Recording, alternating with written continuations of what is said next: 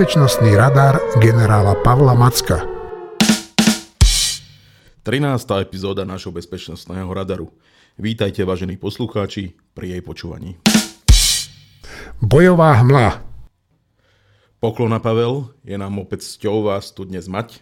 Tak čo nové na Ukrajine? Rusi sústredujú sily okolo Bachmudu, alebo teda v ňom, prebiehajú tam silné boje, máme veľké straty na oboch stratách. Povedzte nám, čo sa deje. Dobrý deň, prajem, ďakujem za privítanie. E, pokračuje to, čo sme videli v predchádzajúcich týždňoch. Ten ruský útok kulminuje, naozaj sa sústredí momentálne už len na dokončenie operácie v Bachmute. E, posilnili Wagnerové jednotky o vzdušno-výsadkové vojska, o novú techniku, o profesionálne vojska špeci- síly špeciálneho určenia a budú sa snažiť aspoň dobiť samotný Bachmut. Majú 80% pod kontrolou, ale stále nedokážu e, dostať pod kontrolu úplne ten zvyšok.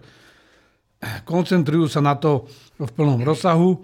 Uh, vidíme, že sa tlačia aj smerom na Limán. Pri Kremine boli a Dibrová tam boli v, v takom, takých tých taktických protiútokoch a vôbec na tej línii Kremina Svatové. Inde bolo relatívne kľud. Naopak Ukrajinci uh, sa úporne bránia.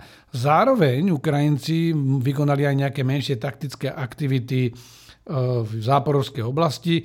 My ale nevieme, či sú to klamné operácie na odputanie pozornosti Rusov, lebo už sa očakáva každou chvíľou ukrajinská protiofenzíva. Dokonca námestnička ministra obrany Hanna Maliar, Maliar povedala, že vlastne oni už niektoré aktivity v rámci protiofenzívy vykonávajú a že to budú aj útočné, aj obrané aktivity v celkovo a že nebudú oznamovať dopredu nejaký spektakulárny deň D, kedy začnú protiofenzívu, nikdy nedajú dopredu e, predbežné oznámy, že, že čo idú urobiť, budú sa snažiť držať e, maximálnu operačnú bezpečnosť.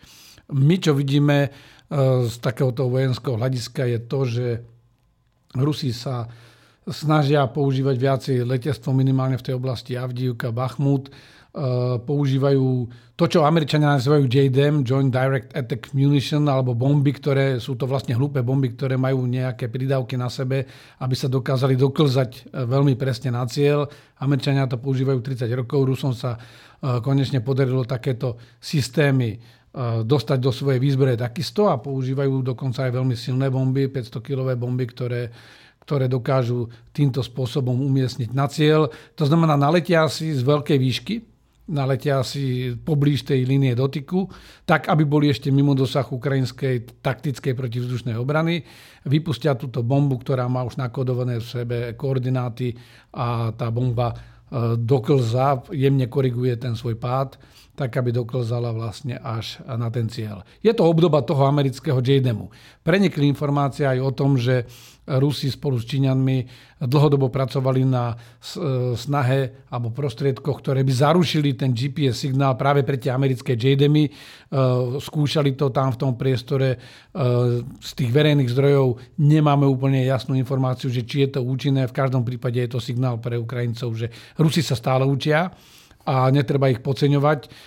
Čím dlhší čas majú, tak tým viacej vedia sa korigovať. Jedna aj druhá strana stratila veľkú časť tých najlepších vojsk, ktoré mali od začiatku konfliktu, ale na druhej strane je to stále súboj logistík, súboj technológií na jednej strane, na druhej. E, krajiny sa vo vojne adaptujú, konec koncov sme to videli aj Sovietský zväz počas druhej svetovej vojny. Prvý rok ich e, hitlerovské Nemecko zatlačilo, postupne sa zotavili samozrejme s mohutnou podporou západu, e, ktorý vystával celé fabriky na Urale a a v, na Sibíri, e, ktorý im dal obrovskú materiálnu pomoc, ale postupne začali sa zotavovať. Takže aj v tomto prípade my to, čo vidíme, je také prípravné operácie alebo e, formovacie operácie postupne už začínajú z ukrajinskej strany, zároveň sa snažia udržať tú líniu tam, kde tie boje prebiehajú, kde sa tí Rusi tlačili.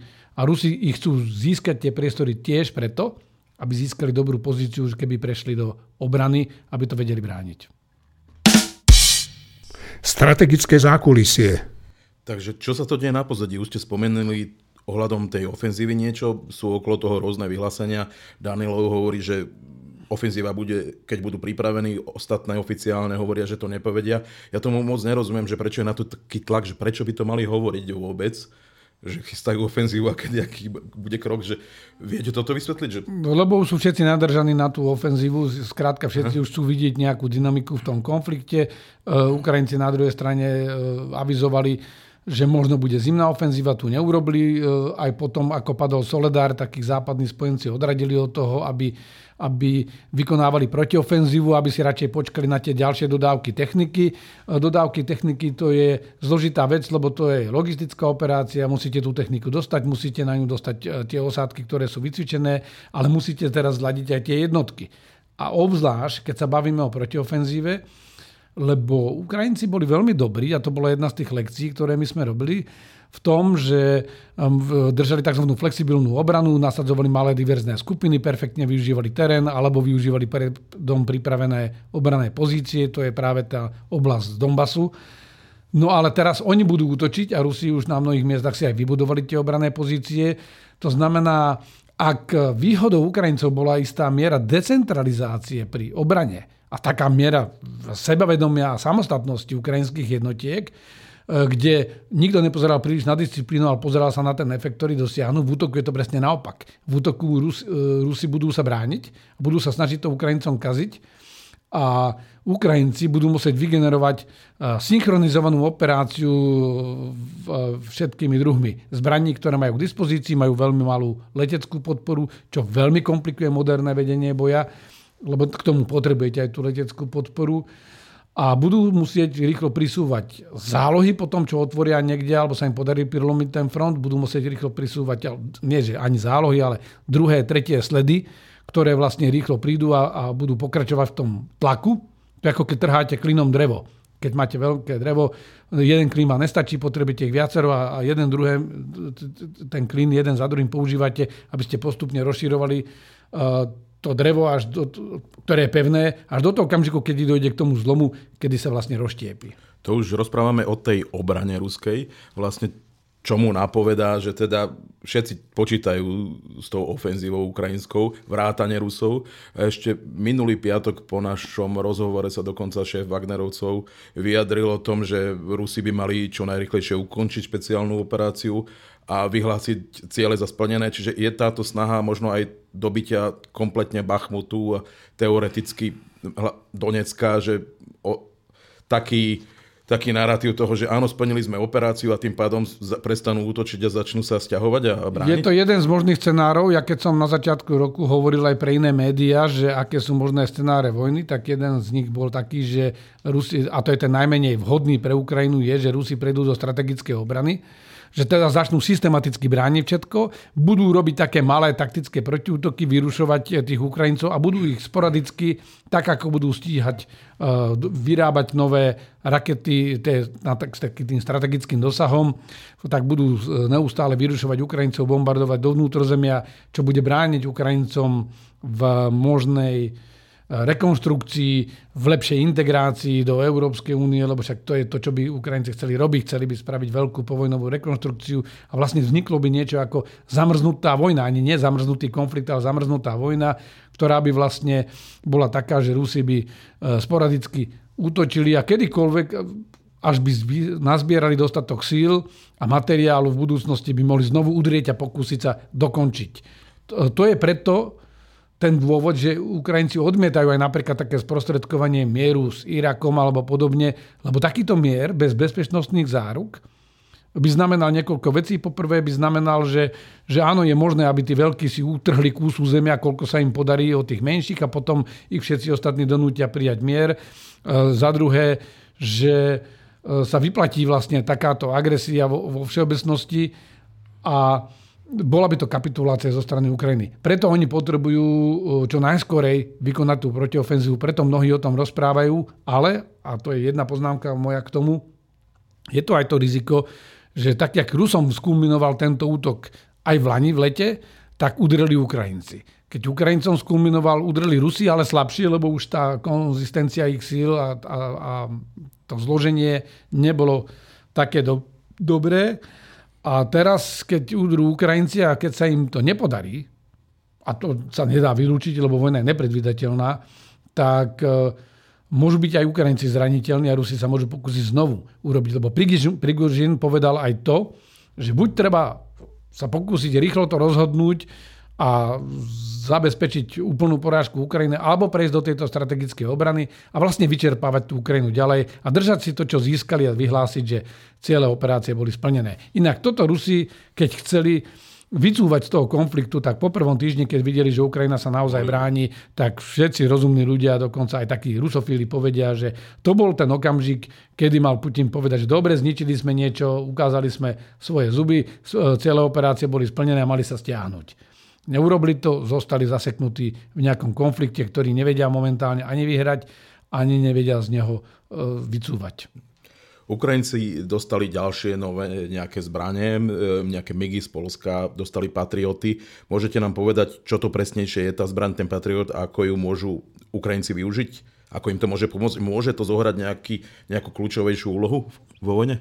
Tak e, treba povedať, že čo sa dialo v uplynulých mesiacoch. Ukrajinci mali pomerne robustnú protivzdušnú obranu, ktorá prežívala vlastne celý rok a mali ju postavenú na zhruba stovke systémov S-300, z ktorých boli v rôznych variantoch a v rôznej kvalite a potom mali veľa tých taktických e, systémov BUK alebo ešte dokonca aj staršie systémy a na tie sa už väčšinou tá munícia nevyrába. To znamená, postupne dochádza munícia a to bolo aj avizované v, tej, v tých uniknutých dokumentoch, bez ohľadu na to, ako, ako hodnoverné sú, kde tieto signály boli, že Ukrajinci by, by mohli mať problémy s tou muníciou do tých starých systémov. Viete, zázrak, že vôbec rok fungovali. E, dnes som čítal štatistiku, že 850 e, striel s plochou dráhou letu zostrelili, tak si zoberte, že aké to je množstvo, že, že zostrelili množstvo dronov rôzneho typu, niektoré sa im naopak nedarí zostreľovať. Takže táto protivzdušná obrana je veľmi dôležitá na ochranu tých ukrajinských vojsk. Aj preto rúske letectvo neoperuje do hĺbky toho ukrajinského územia, alebo sa necíti bezpečne.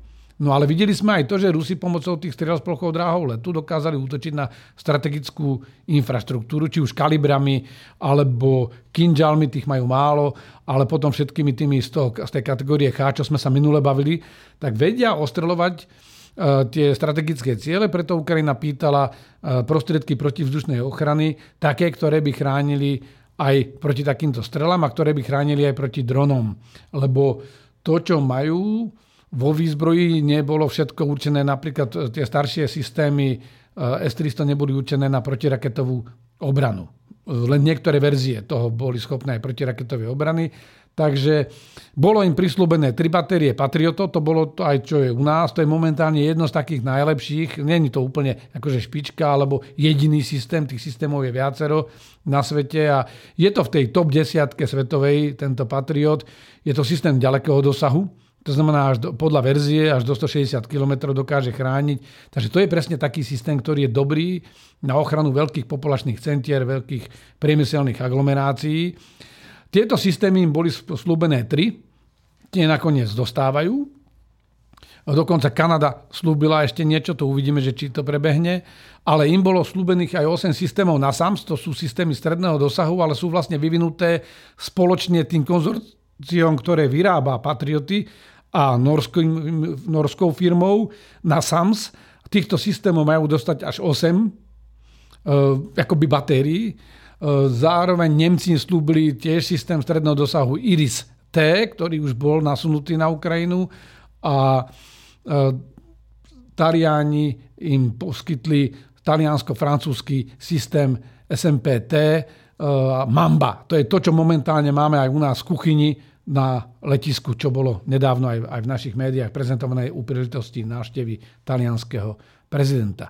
Takže teraz keď sa na to pozrieme, tak toto sú primárne určené systémy na ochranu týchto veľkých populačných centier.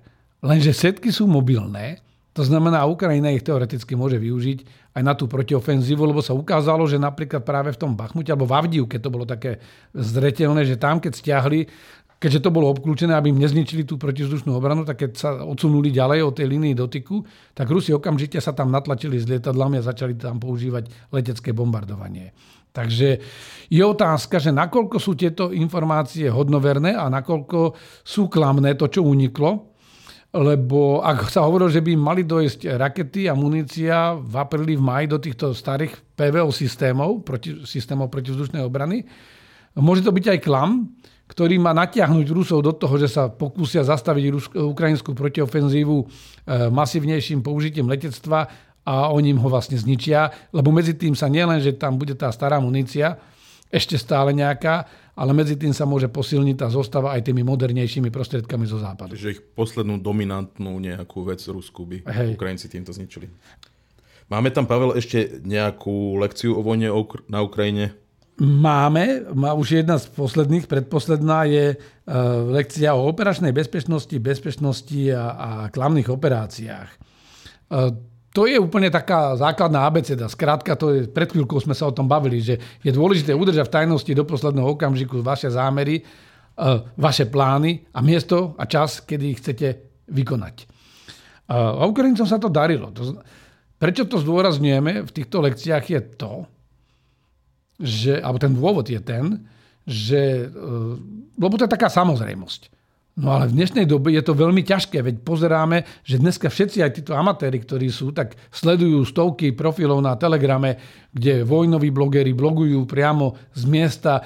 To znamená, vidíme, čo sa deje na tom boisku, alebo myslíme si, že vidíme, čo sa deje na tom boisku, vidíme, čo prichádza v médiách. Všetky významné denníky a tie mainstreamové médiá dávajú každý deň update, to znamená, generáli sú dneska nepotrební na vysvetlenie toho, lebo de facto za ten rok aspoň tú schopnosť kompilácie týchto informácií a ich prezentácie e, získali viaceré médiá, robia to vynikajúco, musím klobúk dole, ako musím povedať týmto vašim kolegom, ktorí toto robia, a nechcem hovoriť tie médiá, aby sme nerobili reklamu, ale je ich viacero, e, ktoré to robia, robia to veľmi dobre a profesionálne. Sám si tiež pozriem ich prehľady pravidelne, čítam, porovnávam si to so svojimi podkladmi. No ale predsa len sa Ukrajincom podarilo zabezpečiť takúto operačnú bezpečnosť.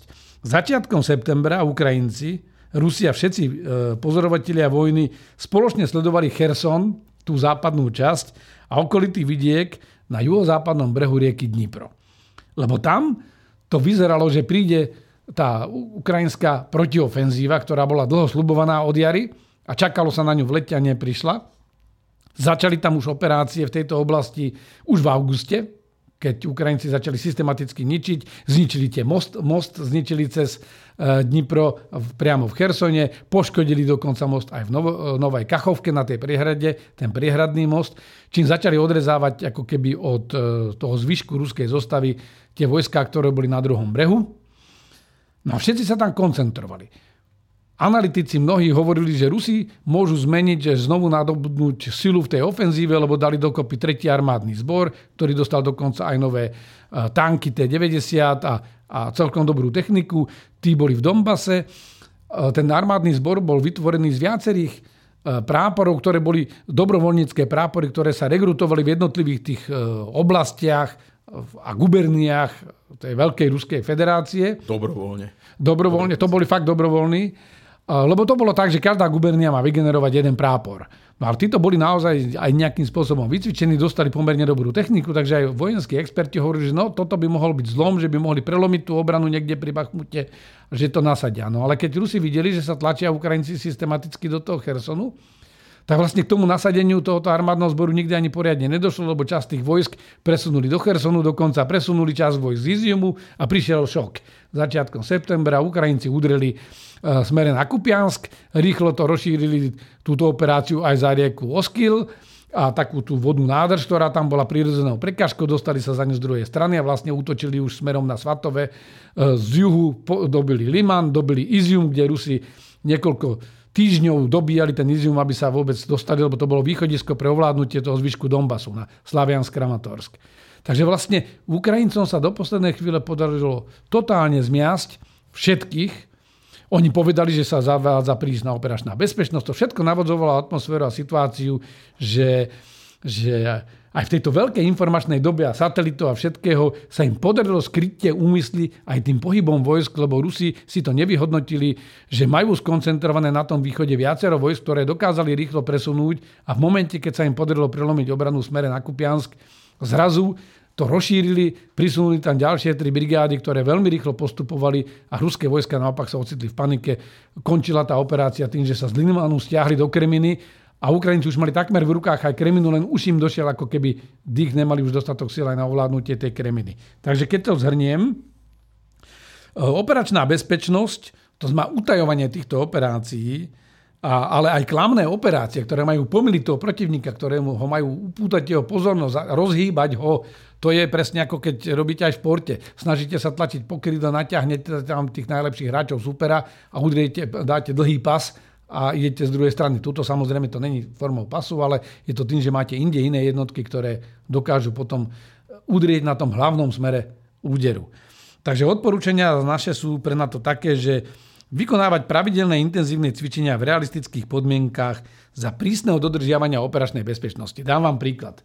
V roku 2010 som e, pripravil a riadil také veľké cvičenie po dlhých rokoch, také naše veľké cvičenie na brigádnej úrovni so všetkými prápormi tej brigády e, Joint Goal. A bol to nejaký scenár, ktorý sa týka, veľmi podobá na to, čo sa deje teraz v Sudáne, to sa k tomu vrátim v inej časti, ale, ale ja keď som hral tú rolu, ako keby bol som riadiaci cvičenia a zároveň som hral aj tú rolu akoby nadriadeného veliteľa, ktorý prišiel na inšpekciu k tej brigáde, keď som sa chcel pozrieť, ako funguje ten štáb brigády a podobne. No ja som tam prišiel, začal som sa s nimi baviť aj s veliteľom brigády, ktorý bol kamarát. E, ako keby som naozaj bol ten roleplayer, ten hráč, to, ten nadriadený veliteľ. Začal som používať z toho scenára kompletnú bojovú históriu, všetko. A takto som začal komunikovať aj s tými dôstojníkmi jeho na tých štáboch, na tých práporoch. Tí na to neboli naučení, lebo to tak stále žili v tom, že sú na cvičení. A ja som sa stále tváril, že ja nie som na cvičení, ja neviem, kto vy ste, nepoznám vás, ja som nadriadený veliteľ, som vo vojenskej operácii v Cerázii. Takže toto je presne to, čo sa musí robiť ten výcvik, že sa musí robiť natvrdo, ako by to bolo naozaj a musí sa to robiť za všetkých podmienok utajenia. To znamená, nesmia byť žiadne ťaháky, pomocky, lebo to vám všetko demaskuje potom vaše vaše operácie. To znamená, vojska musia byť vycvičené tak, že obdržia neočakávaný, neznámy rozkaz, dokážu zareagovať na ne rýchlo a vykonať to, čo sa po nich chce. Uh, udržiavať technologickú prevahu v senzoroch nad potenciálnym oponentom. Rusi sú veľmi dobrí a boli v minulosti veľmi dobrí v radioelektronickom boji, aj keď mali problémy so súčiastkovou základňou, ale konceptuálne oni boli veľmi dobrí. Samozrejme teraz vedia súčiastky zohnať z celého sveta, aj keď bežia sankcie, tak to vedia cez iných výrobcov. Konec koncov Čína začína byť celkom signifikantným výrobcom týchto súčiastok, dokonca aj pre nás. Takže my si musíme udržiavať tieto prieskumné prostriedky, senzory, musíme byť schopní sa koncentrovať na hlboké jazykové znalosti, regionálnu vedomosť a kultúrne povedomie, lebo Ukrajinci mali tú výhodu, že poznajú Rusov ako svoje topánky. Jednoducho oni bojovali ako keby so svojou armádou spred 8 rokov. To ma vždy napadlo pri tom, aj keď o tom rozprávate, o tejto e, stratégii, že presne však e, Ukrajinci boli vycvičení Rus, Rusmi, áno, sovietskou, sovietskou, sovietskou armádou. A vlastne všetky tieto klamlivé operácie a toto, celá táto stratégia, to asi vychádza od bolo spojencov. to vlastné, bolo to vlastné, nie, aj, aj si to robili, maskírovka, to je... Ukrajinci to je, sami sú schopní takýchto... Samozrejme, no. aj maskírovka Ukrajinci, ale k tomu pridali to, čo sa naučili, ten mission command, alebo velenie prostredníctvom cieľa a takéto moderné plánovanie operácií a ko, ich koordináciu, to, to si zobrali zo západu, ale využili to, oni vedeli presne, že ako funguje tá ich maskírovka ruská, ako fungujú tie ich procesy vnútorné, ale vedeli aj, kde ich tlačí to panka. Že kde, kde to funguje korupcia, kde funguje nepotizmus, kde funguje... A oni to skombinovali, lebo to je presne to, že to už Sunzu hovoril pred 2,5 tisíc rokmi. Poznaj svojho nepriateľa. Kto chce vyhrať, musí poznať v prvom rade svojho nepriateľa. Keď poznáš iba seba, tak sa môžeš brániť alebo môžeš neprehrať. Ale keď chceš vyhrať, musíš poznať aj nepriateľa. Aby si našiel jeho slabiny, jeho slabé miesta. Takže uh, ďalšia ďalšie to odporúčanie je posúdiť inštitucionálnu kultúru, lebo máme tu boj dvoch koncepcií. Jedna koncepcia potreba zdieľať, a to je teraz aj tá diskusia o utajovaných informáciách, lebo vy potrebujete zdieľať a na druhej strane potrebujete utajovať, lebo tam tá zásada nitunov alebo potreba vedieť je veľmi veľká. Teraz sa ukázalo, že v Amerike je 1,6 milióna ľudí, ktorí majú PT previerku, to znamená prísne tajné alebo tajné. To je príliš veľa. A teraz, ani to by nebol problém, a to bola aj tá diskusia u nás. Ale problém je v tom, že keď máte previedeku na tajné, no to ešte nesmie znamenať, že máte prístup k všetkým tajným informáciám, ale len k tej malej výseči, tomu malému výrezu tých informácií, ktoré nevyhnutne potrebujete na tú svoju činnosť a dokonca aj s časovým obmedzením dostanete ich len vtedy, kedy ich potrebujete. Nemôžete mať hoci kedy. Takže toto sú také odporúčania, ktoré my dávame, že napriek tomu, že je 21. storočie, že existuje pomerne dobrý prehľad na boisku, stále je tam niečo, stále sú tam 13. komunaty, ktoré svoje vlastné treba chrániť a protivníkové treba odhaliť. 360 stupňov. Čo pribudlo na vašej obrazovke? Niečo nové ohľadom Tajvanu? Alebo upokojuje sa tam situácia v Číne po tom, čo tam bol minulý týždeň prezident francúzsky Macron. Tento týždeň tam mimochodom mali nášho Borisa Kolára, čo môže byť globálne ohrozenie nejaké. Boris Kolár išiel do Číny, on išiel robiť misiu áno, dobrej vôli do, Číny, do, konti- do, Číny, do kontinentálnej Číny a teraz povedal, že teraz zruší návštevu Huawei ale, ale nebudem sa k tomu vyjadrovať. Čo, čo sa to deje v Sudáne? Už sme niečo tam e, spomenuli, alebo ešte ďalšia otázka je, že stále viac obav nám vzniká ohľadom umelej inteligencie a rôzne štáty už avizujú nejaké kroky, ako ju korigovať na celé z USA. Toto všetko asi veľmi ovplyvňuje farbu na našom radare alebo na obrazovke. Je tmavo-červená. E, pretože to, čo my vidíme, ten Tajván sa ani zďaleka neukludnil, proste topnutie je tam stále viac a stále viac sa hovorí o, o nejakej koaličnej obrane Tajvanu.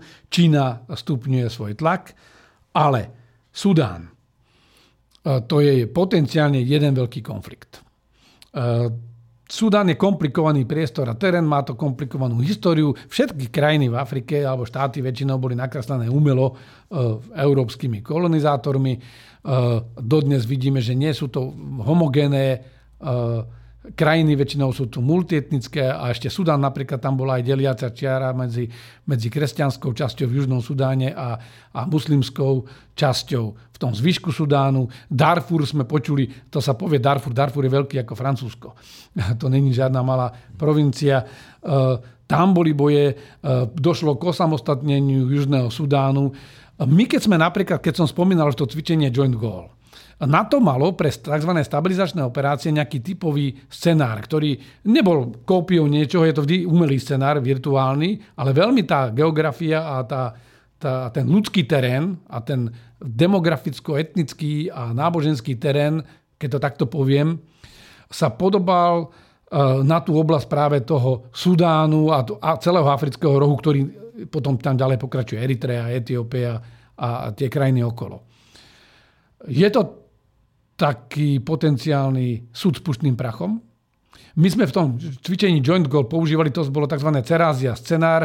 My sme ho prispôsobili, lebo cvičili sme niečo ako brigádne zoskupenie v viacerých piatich brigád, ktoré ako medzinárodné sily by robili stabilizačnú operáciu. My sme takýto scenár dokonca použili aj, aj pre spoločnú československú e, bojovú skupinu Európskej únie, ktorú sme dávali dokopy v roku 2009 a 10.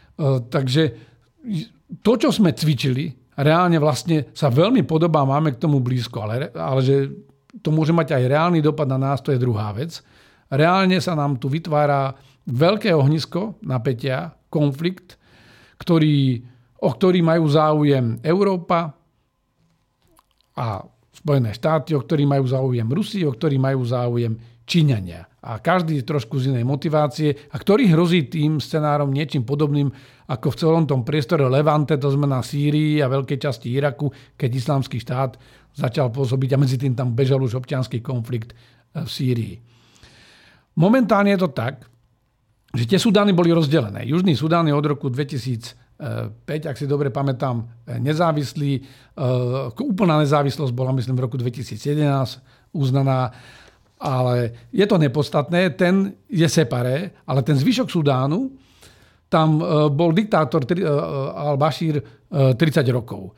Po 30 rokoch ho v roku 2019 zvrhli vojaci, ktorí sa mu zbúrili a zvrhli ho, odstavili ho od moci stíhajú za nejakú korupciu, ale na ňo medzi tým e, bola vydaná aj, aj, vydaný aj medzinárodný zatýkač Medzinárodným trestným súdom, ale zatiaľ ho nevydali, je väznený priamo v Sudáne. A vlastne vtedy bojovali dvaja generáli, ktorí, e, jeden bol teda veliteľ pravidelnej armády a jeho zástupca, to je ten generál, e, alebo ten generál, čo velil armáde, bol generál Abdul Fatah al-Burhan a jeho zástupca bol generál Dagalo, ktorý velil takým milíciám, polovojenským jednotkám. No a tí sa dostali teraz do konfliktu, lebo oni v roku 2019 odstavili to Al-Bashíra od e, moci, slúbili prechod demokratickej vláde. Súčasťou toho bolo aj to, že tie jednotky e, e, rýchle podporné sily e, RSF, e, práve toho generála e, Dagala, že sa postupne začlenia do ozbrojených síl v tom je ten problém teraz. A teraz došlo k tomu, že nejako sa nedohodli a nastal ten konflikt. Oni no a povedzme si teraz tých... Oni slúbili v roku 2021, že bude... Áno, to potom, ale potom to ešte upevnili ten, tú vojenskú moc. To znamená, celý ten problém je v tom, že je tu príliš veľa interných a externých hráčov. Jednak sa nevedia títo dvaja generáli dohodnúť. Je tam treba povedať, že tie milície, to RSF, bolo používané podobne ako Prigožinovi Wagnerovci na veľmi špinavú robotu. Dokonca boli používaní v Darfúre na, na vraždenie, majú svoj taký záznam, že podobne ako títo Wagnerovci, že necítia žiadne pravidla vedenia vojny, boli použití aj v Jemene. To znamená, majú na druhej strane podporu napríklad Saudskej Arábie, Jemenu, majú podporu ďalších viacerých aktérov majú podporu Prigožina, lebo oni nelegálne dokonca ťažia zlato, lebo tam sú aj zlaté bane v Sudáne. Oni sú tam aj prítomní, Wagnerovci. A Wagnerovci sú tam aj prítomní, takže to tak vyzerá, že by to mohol byť aj stimulovaný prevrat, ďalší vnútorný prevrat stimulovaný Wagnerovcami alebo Ruskom cez Wagnerovcov, lebo však tí Wagnerovci nie sú vyložene privátna firma, to vidíme teraz v tejto vojne. Takže e, keď si to pozrieme na tú mapu, takže tí aktéry sú tam, tí vnútorní, tam je mocenská, klasický mocenský boj, tí vonkajší aktéry. Čína sa na to veľmi starostlivo pozerá, nemá tam priamu prítomnosť, ale Čína kontroluje 65 až 70 všetkých prírodných zdrojov v Afrike. A pokiaľ by sa rozhorel celý ten konflikt, lebo treba si povedať, že tam je hneď vedľa je Egypt, je tam Eritrea. V samotnej Eritrii teraz už prebieha už vyše roka veľmi silný konflikt v ďalšej časti. Potom je tam ten zvyšok Etiópie, Somálsko je zlyhaný štát, de facto reálne neexistujúci. To znamená, je to naozaj rozbuška, že keď sa tento Sudán rozhorí, tak e, to môže skomplikovať e, celý ten región. A to už môže mať vplyv aj na, na čínske záujmy. E, Rusi sa snažia cez týchto Wagnerovcov takisto si tam upevniť, upevniť svoj vplyv, získať tam aj nejaký ekonomický profit aj z tej ťažby zlata, ktorú de facto Wagnerovci a, a títo, títo tí, e, vojaci tých milícií pána generála Dagala kontrolujú. E, Európa sa na to pozerá z toho pohľadu, že keď táto oblasť sa destabilizuje, len samotný Sudán má, myslím, 48 miliónov obyvateľov. Je to veľké ako polovica Európy. Keď, ale tá, to je rozbuška, ktorá vie celý tú, celú tú oblasť v tom širokom okolí vie ešte viacej rozhýbať. Tam máme nedaleko Libiu, ktorá je už vo veľmi zlom stave. A to znamená, môže sa rozhoreť veľmi veľký konflikt, ktorý môže znamenať aj veľmi praktické dopady opäť na nás. Je to na našom priedomí, lebo tá, z tej Afriky je najbližšie do Európy. Môže to vyvolať ďalšiu obrovskú migračnú vlnu. Takže musíme pozorne sledovať tento konflikt, čo sa tam deje. A vy ste spomenuli aj tú umelú inteligenciu. A to je druhá taká časť, a tu ja musím povedať jednu vec. Lebo niektorí mi tak píšu, že Macko, či bol politruk, nebol som politruk, uh, uh, nebol som ani, ani guma zelená, ako mi hovoria, som zelený ako myslov, ja som vojak srdcom aj dušou, ale, ale ja som bol technik pôvodom. Ja som študoval optoelektroniku na Vojenskej akadémii v Brne, ale študoval som aj automatizáciu velenia a elektronické počítače. Bol som aj pomerne skúsený programátor, programoval som v všetkých možných jazykoch Eh, dokonca som privátne programoval aj pomerne sofistikovaný ekonomický informačný systém, ktorý sa bežne predával, alebo vo viacerých firmách na Slovensku nasadený. A na ministerstve som robil aj na oddelení, keď vzniklo ministerstvo slovenské, na oddelení informatiky a rozvoja výpočtovej techniky. V tej dobe umelá inteligencia bolo také niečo, ako že vedelo sa o tom, písalo sa o, o neurónových sieťach, ale bolo to skôr v tých vedecko-odborných časopisoch. Nebola to praktická vec. Ja už to teraz samozrejme nerobím, ale sledujem túto oblasť pomerne pozorne, lebo má výrazné dopady na bezpečnostnú sféru. A môže znamenať aj, aj vážne dopady na našu bezpečnosť. Teraz sa tak veľa hovorí o chat GPT, ale chat GPT to je jednoduchý program, ktorý analizuje texty a dokáže syntetizovať tých textov vlastne deriváty. toho, čo pôvodne bolo. To znamená, vie napísať dobre taký ten komerčný slogan, vie napísať dobre esej, diplomku, to, čo je založené vlastne na tej verbálnej komunikácii. Ale je to tým, že zoberie všetko, čo, čo na svete existuje, zmixuje to dohromady. Nič kreatívne tam není. Napriek tomu sa ozývajú veľmi silné hlasy, že či e, to rýchle nasadzovanie e, umelej inteligencie e, nie je hrozbou, najmä v súvislosti napríklad s použitím autonómnych zbraňových systémov, kedy vlastne by tie stroje sa rozhodovali sami o tom, či spustia nejakú akciu, alebo nie. Takže ja by som možno povedal uh, vec, že umelá inteligencia ešte zďaleka nie je to, čo, to, čo my vnímame pod uh, ľudskou inteligenciou lebo to je ďaleko zložitejšie. Ale umelá inteligencia je stále program. Umelá inteligencia je zložitý program, ktorý prebieha v nejakej veľkej neurónovej sieti a má jednu schopnosť, ktorá sa hovorí, že hĺbkové učenie má schopnosť učenia sa. Učenia sa v tom zmysle, že dokáže čo najviac nahromadiť tých, e, na dané scenáre, na dané situácie, čo najviac informácií a postupne si ich klasifikovať a tým, jak si ich stále viac klasifikuje, klasifikuje keď príde nová, porovnáva to vlastne, stále je to veľmi tupý stroj, keď to tak poviem, tá umelá inteligencia, lebo ona má ako keby vzorce všetkého naukladané niekde v pamäti a vie ich rýchlo prehadzovať a porovnávať to, čo nové zistí, napríklad obrázok, vaš, vašu tvár na nejakom kamerovom zázname tak vie to rýchlo porovnať s tou databázou, ktorú už má uloženú a vlastne vyhodnotiť, že toto sa najbližšie blíži tomuto. Mal by to byť Radomacko alebo Palomacko. Takže e, nechcem vysvetľovať teraz, lebo ten kurz na umelú inteligenciu by bol dlhý. Ale je pravda, že e, sa venujú tomu rôzni analytici. Ja som čítal aj takú správu, dokonca som robil aj taký blog, keď som písal o tom, že ako by mohla umelá inteligencia pomôcť napríklad spravodajstvu z otvorených zdrojov čo sa už bežne robí. Vidíme to, že napríklad aj systém Palantír, alebo systémy od Palantíru boli nasadené na Ukrajine na rýchle vyhodnocovanie tých cieľov. Bavili sme sa v jednej z minulých lekcií o tom dielostrelectve, že práve takéto niečo tam funguje. E, takže veľmi stručne poviem len, že, že napriek tomu všetkému je tu 8 obmedzení umelenej, to, toho, čo my nazývame umelou inteligenciou, ale čo generuje aj rizika z toho vyplývajúce. Poprvé, e, umelá inteligencia nevie abstraktne myslieť. Ona, ne, ona naozaj, to je, to je mechanické zbieranie týchto údajov, rýchla práca s nimi, to znamená rýchle učenie sa, rýchle sústreďovanie dát, ale nemá úplne abstraktné myslenie. Ľudia vedia myslieť abstraktne, umelá inteligencia je program. To, čo do ňoho naprogramujete, aké vzorce chovania do ňoho naprogramujete, len také vie robiť.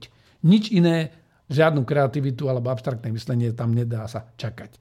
Po druhé, E, chýba tam rekurzivita, čo je možno dobre, lebo nebude to ako v tom Terminátorovi, kto videl, že ten Skynet sa začal učiť sám a vlastne vyvinul sám seba a, a zdokonalil sa a prekonal všetky naše systémy.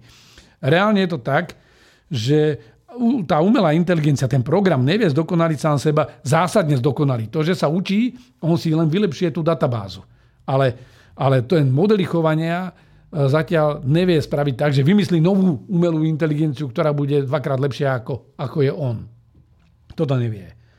Ale dokáže spresniť učenie sa a rýchlosť. A nevymyslí nič nové. Učí sa, učí sa z tých dát, ktoré má k dispozícii, chýba mu tá kreativita.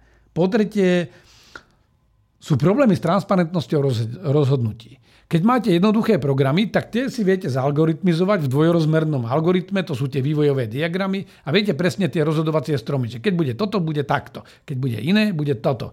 Keď bude niečo medzi, znovu to viete klasifikovať, vždy to rozbijete na tie jednoduché rozhodovacie stromy a vlastne je to potom také akoby binárne, čierno-biele, 0-1, proste vždycky zareaguje. V tomto prípade ale tá umelá inteligencia ide ďalej, pretože ona z tej databázy a z tých informácií, ktoré získa, príjme nejaké rozhodnutie alebo dá nejaký záver.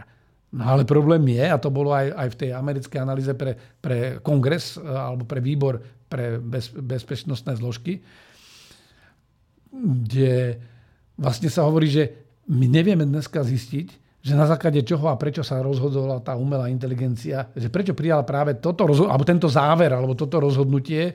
To znamená, chýba v tom e, ľudovo povedané transparentnosť rozhodnutí že v porovnateľných rovnakých prípadoch by mala rozhodnúť rovnako a nerozhodne. Čiže nevieme to analyzovať proste. Nevieme to analyzovať, že prečo sa rozhodol práve takto, e, lebo niekedy sa rozhodne, v analogických prípadoch sa rozhodne úplne inak.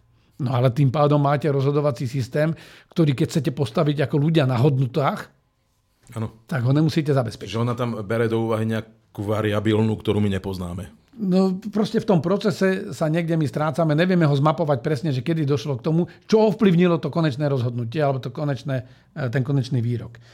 Tie simulácie majú obmedzený počet emócií.